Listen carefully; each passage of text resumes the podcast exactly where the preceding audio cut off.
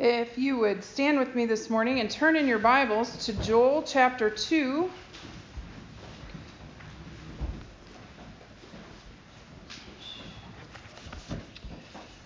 Verses 12 to 32. We're going to start with our key verse this morning for our entire series, which is John 3:16. And that says, For God so loved the world that he gave his only Son, that whoever believes in him should not perish but have everlasting life. And then Joel chapter 2, verses 12 through 32. Even now, declares the Lord, return to me with all your heart, with fasting and weeping and mourning. Rend your heart, not your garments. Return to the Lord your God, for he is gracious and compassionate, slow to anger and abounding in love and he relents from sending calamity. Who knows, he may turn and relent and leave behind a blessing, grain offerings and drink offerings for the Lord your God. Blow the trumpet in Zion, declare a holy fast, call a sacred assembly, gather the people, consecrate the assembly, bring together the elders, gather the children, those nursing at the breast. Let the bridegroom leave his room and the bride her chamber. Let the priests who minister before the Lord weep between the portico and the altar. Let them say, Spare your people, Lord. Do not make your inheritance an object of scorn, a byword among the nations. Why should they say among the peoples, Where is their God? Then the Lord was jealous for his land and took pity on his people. And the Lord replied to them, I am sending you grain, new wine, and olive oil, enough to satisfy you fully. Never again will I make you an object of scorn to the nations. I will drive the northern horde far from you, pushing it into a parched and barren land. Its eastern ranks will drown in the Dead Sea, and its western ranks in the Mediterranean Sea, and its stench will go up, its smell will rise. Surely he has done great things. Do not be afraid, land of Judah. Be glad and rejoice. Surely the Lord has done great things. Do not be afraid, you wild animals, for the pastures in the wilderness are becoming green. The trees are bearing their fruit. The fig tree and the vine yield their riches. Be glad, people of Zion. Rejoice in the Lord your God, for he has given you the autumn rains because he is faithful. He sends you abundant showers, both autumn and spring rains as before. The threshing floors will be filled with grain, the vats will overflow with new wine and oil.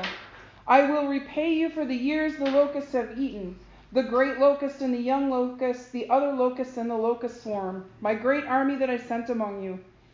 You will have plenty to eat until you are full and you will praise the name of the Lord your God, who has worked wonders for you. Never again will my people be shamed. Then you will know that I am in Israel, that I am the Lord your God, and that there is no other. Never again will my people be shamed. And afterward, I will pour out my spirit on all people. Your sons and daughters will prophesy, your old men will dream dreams, your young men will see visions. Even on my servants, both men and women, I will pour out my spirit in those days. I will shower wonders in the heavens and on the earth, blood and fire and billows of smoke. The sun will be turned to darkness and the moon to blood before the coming of the great and dreadful day of the Lord. And everyone who calls on the name of the Lord will be saved. For on Mount Zion and in Jerusalem there will be deliverance, as the Lord has said, even among the survivors whom the Lord calls. Let us pray. Hide me behind your cross, Lord Jesus. Articulate the Father's heart through my voice, and let the Holy Spirit breathe new life to us, opening our ears to hear the message of God. Amen. You may be seated. These next 11 weeks, we will be walking through the last of the Old Testament on our way to the arrival of Jesus. As we do, we are exploring what are called the minor prophets. These are minor, not because they uh, have nothing important to say to us, but because their books are really short. That's actually the reason why they were classified as minor prophets in, uh, in the development of the canon. But one of the things that we will see is that much of their message is similar. Over time, all of them kind of say similar things. They talk to us about the ways that we repent and what happens when we repent.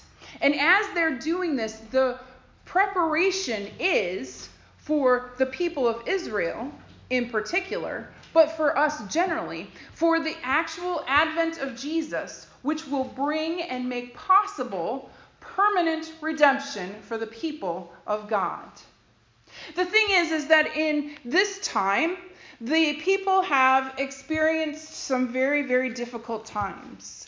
They've actually had for about 3 years all of their crops have been destroyed by locusts.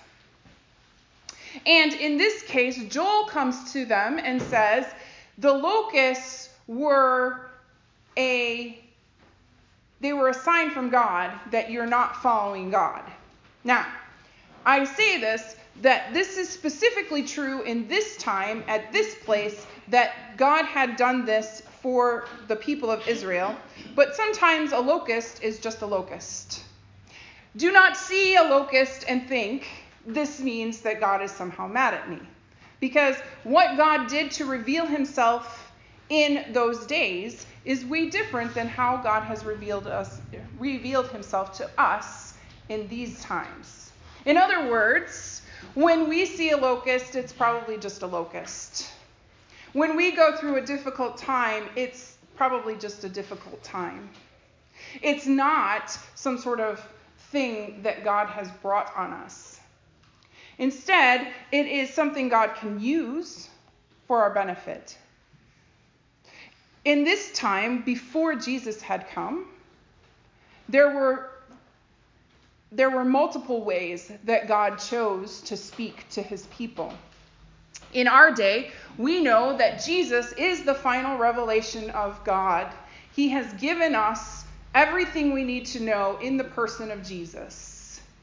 That's the revelation that we were waiting for all throughout Scripture. And it is that revelation that these minor prophets, Joel and uh, Amos and Obadiah and Zephaniah and Haggai, are giving us little glimpses into seeing what redemption looks like. And so, in this oracle that Joel has written down, one of the really cool things about oracles is you can tell when it's an oracle because it's kind of written like poetry, but it says all kinds of things about the day of the Lord and all of these things that are going to happen. These are all things that are talking about and pointing to the advent of Jesus. And so God talks about the fact that this these locusts have come and they've destroyed everything. I was thinking about locusts. I'm like, we don't really have a lot of personal experience with locusts. Well, at least, okay, me as a city girl, I don't have a lot of personal experience with locusts. Maybe some of those who have uh, have grown crops, maybe you have seen them more commonly. But I was thinking about um, the stories in Little House on the Prairie. Have you ever read the Little House on the Prairie series of books? There's a time when the Ingalls family is in a place and there comes a plague of locusts. And the locusts come, and it almost, in the way that uh, Laura Ingalls describes it, it's almost like they come and they line up along the edge of the fields and they just start chomping their way through it.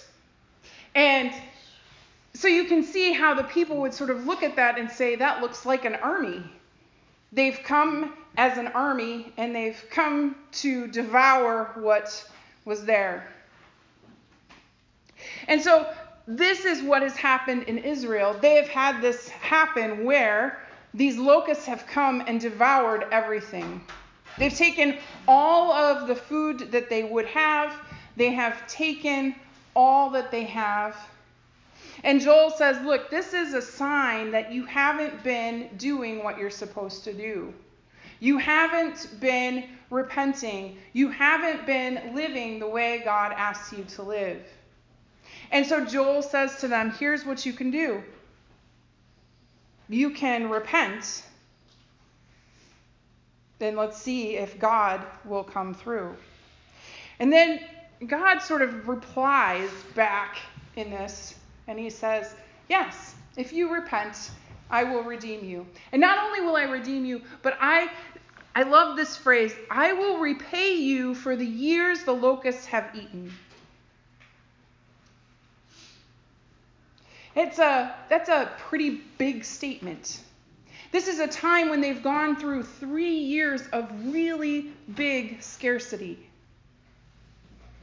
And God says to them, Yes, you've gone through this really rough time, these three years of scarcity, but I am promising you that the new time, what's coming, is going to be better. It's going to be more. You're not going to remember what happened to you back then. I was thinking about this too when um, kind of the short term memory of people about bad things. If you, um, not really, really bad trauma, but things like um, cold weather. My sister lives in Ohio, and in Ohio, they have a tendency to have like really nasty weather for a very long period of time. I know we have that here too, but they have a tendency to forget. So a couple weeks ago, you might remember it was really, really cold, and my sister had a memory that popped up on Facebook that told her that only two years ago it had been even colder. And when she asked some of her coworkers, she's like, Yeah, it, it was just, I mean, it was colder than this like two years ago. And they were like, No, it wasn't. I don't remember that. That's mm-hmm. crazy. And she says, Man, I wish I had your memory loss because I do remember it being that cold. But that's sort of what God is promising here. He says, You're not going to remember what happened when the locusts were here because the time will get better. And in that sense, I will repay you for the years the locusts have eaten.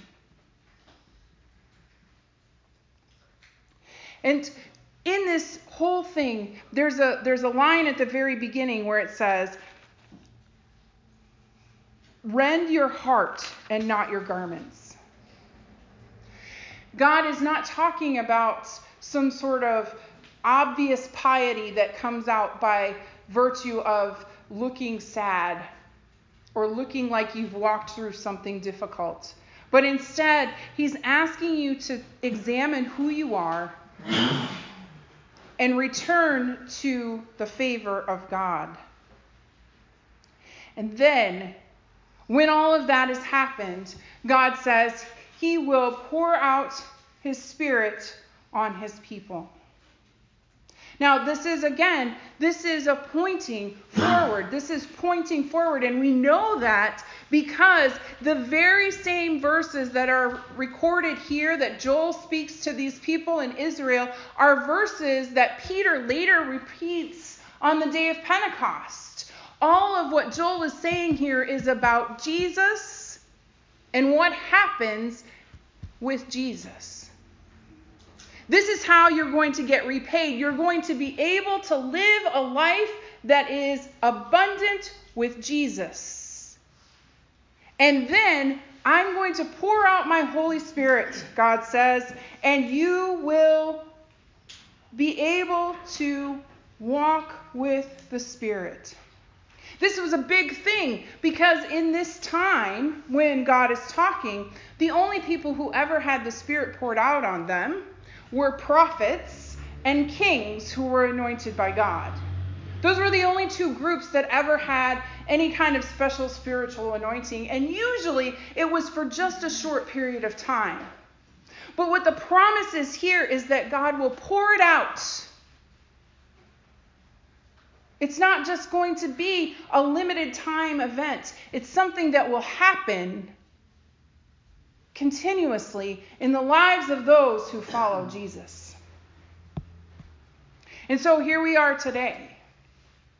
And we're in a, a new space. We've left a place behind that was um, important to us. But when we left it, it was because we were kind of experiencing some locust years. We had been experiencing some difficulties. We had been walking through some challenges in that space. And so we're moving here. And I believe we can claim this promise that God will repay us for the years the locusts have eaten in this space. If we commit to being obedient if we commit to following what He has brought us to this place to do, God will repay us for the years the locusts have eaten.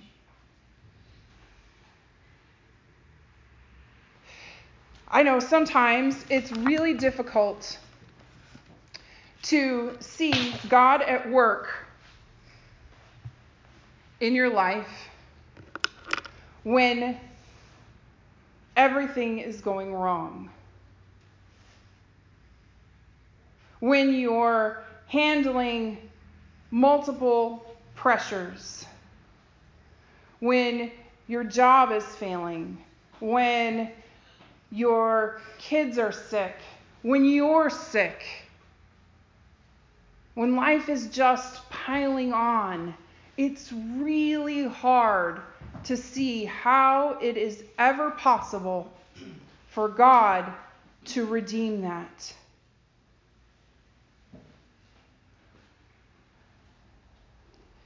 But when we look at what Jesus said, Jesus tells us that when you get to that place, when you're in that moment where everything is weighing on you,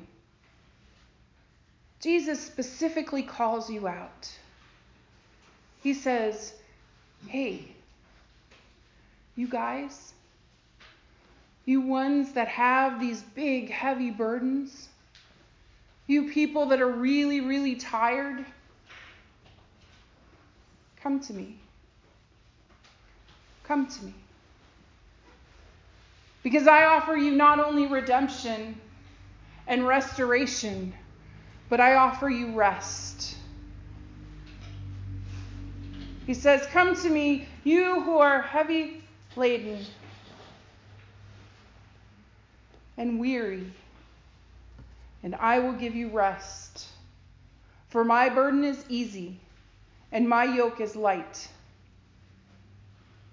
So when you're walking with Jesus, know that the promise is that your burden is shared not just with your family of faith, but it is shared with the God who loves you. God has promised that we would see redemption and restoration and rest. And He has promised these things through the person of Jesus. The promises that Joel has pointed out from God have already happened for us. All we have to do is ask God to show them to us. So, as we have done every single week in this series, I would ask those of you who have a blue sheet to pull it out. If you don't have a blue sheet, Dylan, would you be willing to grab some blue sheets and hand them out for me?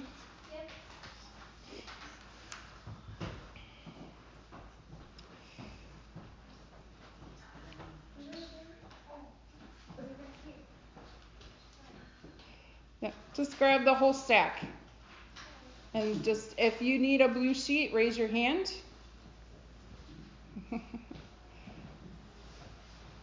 He'll bring them up to you.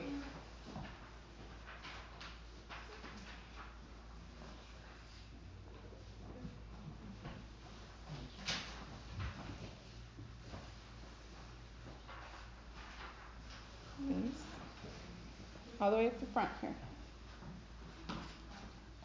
To the front, sweetie. There you go. Good job.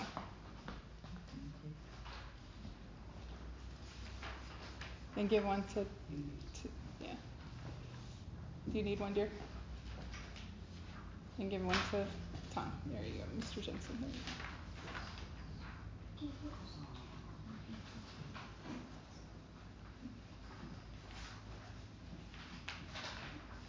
Good job. Thank you.